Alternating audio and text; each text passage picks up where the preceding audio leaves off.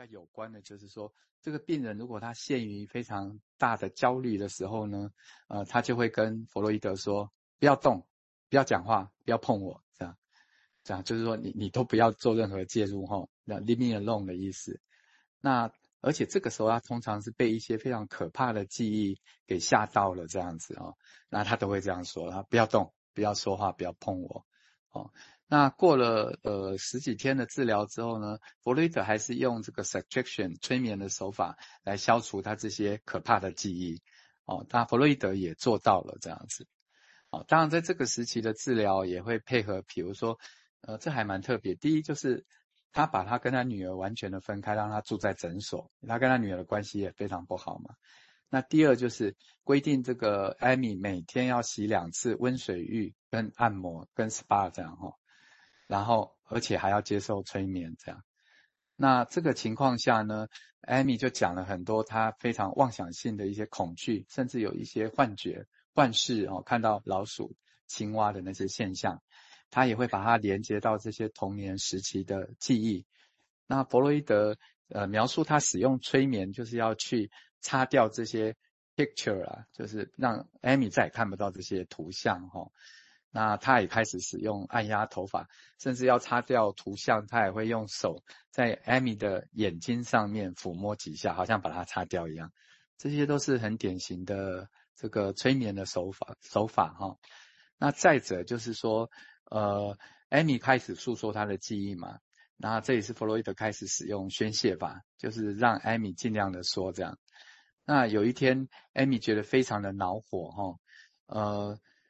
病人也说了一些话，可是好像没有得到太多的一些呃效果。那弗洛伊德，因为这个时候这个治疗者还是会有蛮多主动的介入嘛。那艾米就叫弗洛伊德不要再打断他了，不要再问问题了，就闭嘴这样专心听他讲就好了。哦，就让他自由的发言。好，那这边我们就可以看到开始有一点点自由联想的痕迹了，这样子哈、哦。好。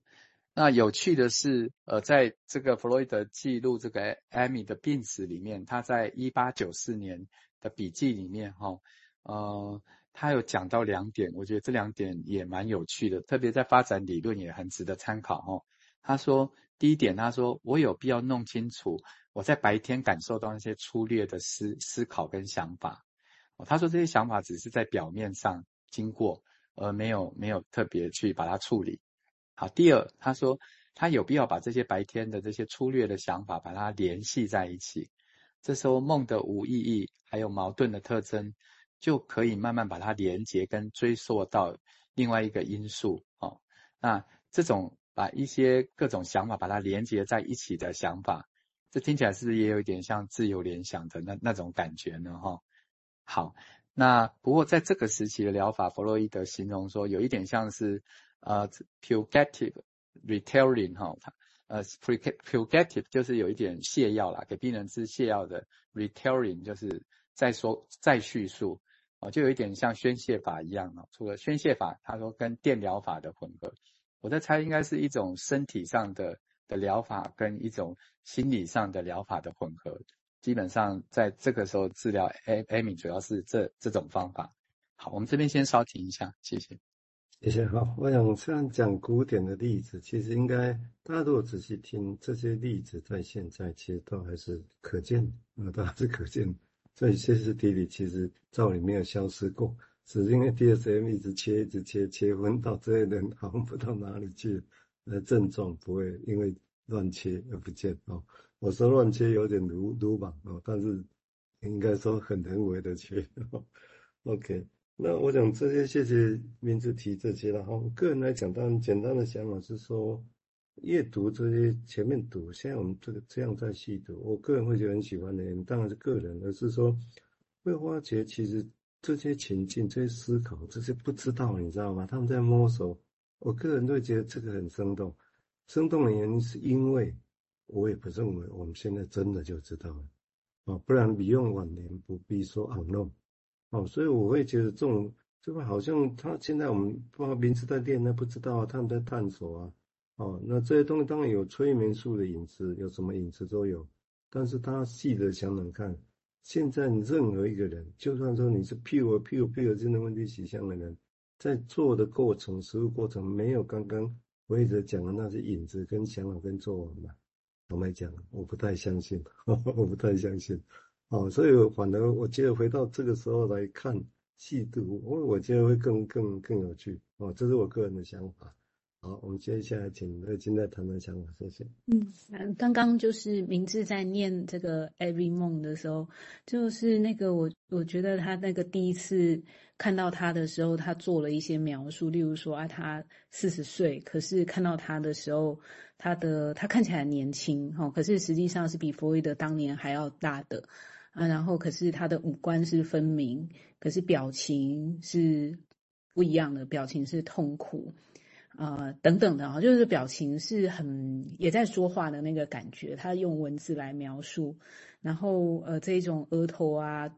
那个唇沟、鼻纹都很深，这样，他声音又低沉，所以我我觉得光这个描述里面就是很有一个观察，就前面其实第一个就有一个观察的东西在里面，这样这个观察法。的部分这样子，然后观光这这一段小小小的一段的那个观察，其实就会蛮有一个联想的，就好像包括说他在做的这个方式哈，就是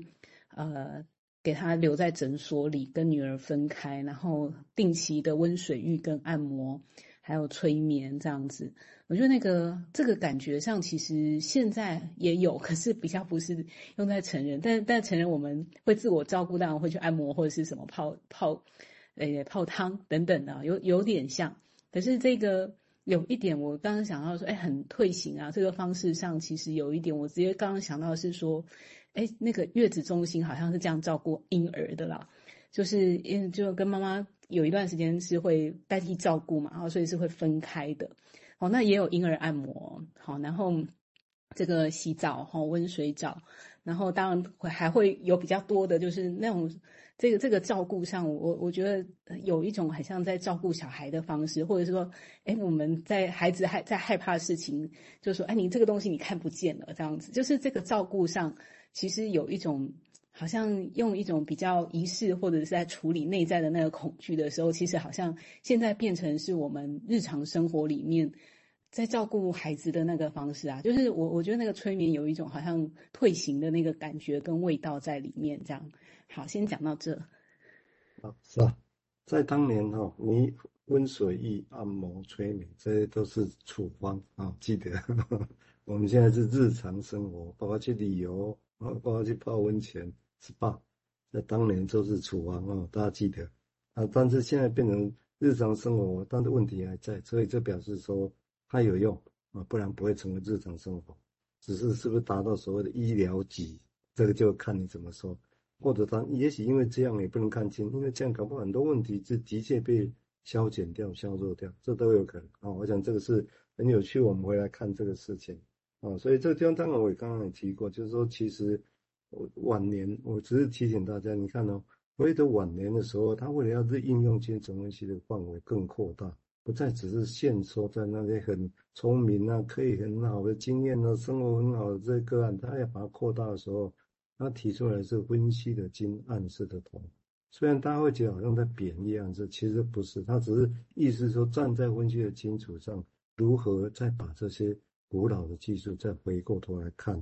如何用在更广大的范范范范围上面啊？这个其实是我们在见过思想起以后，见过分析取向性治疗，当然我个人其实用这个基础来想事情啊，所以这个就为什么我强调一二册啊，我一直前期一二册很重要，就这个就我们现在在读的。好，我们现在请明志再进一步谈，谢谢。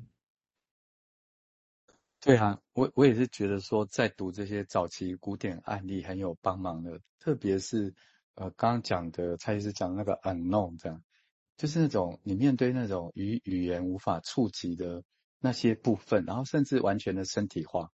就是呃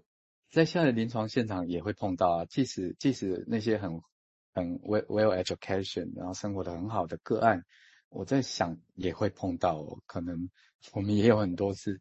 我们完全不知道这是怎么回事，所以我觉得去看弗洛伊德怎么在这过程经历思考是很重要。那第二个有关这个言语无法触及哈，刚瑞君有谈到那个妈妈照顾宝宝，那刚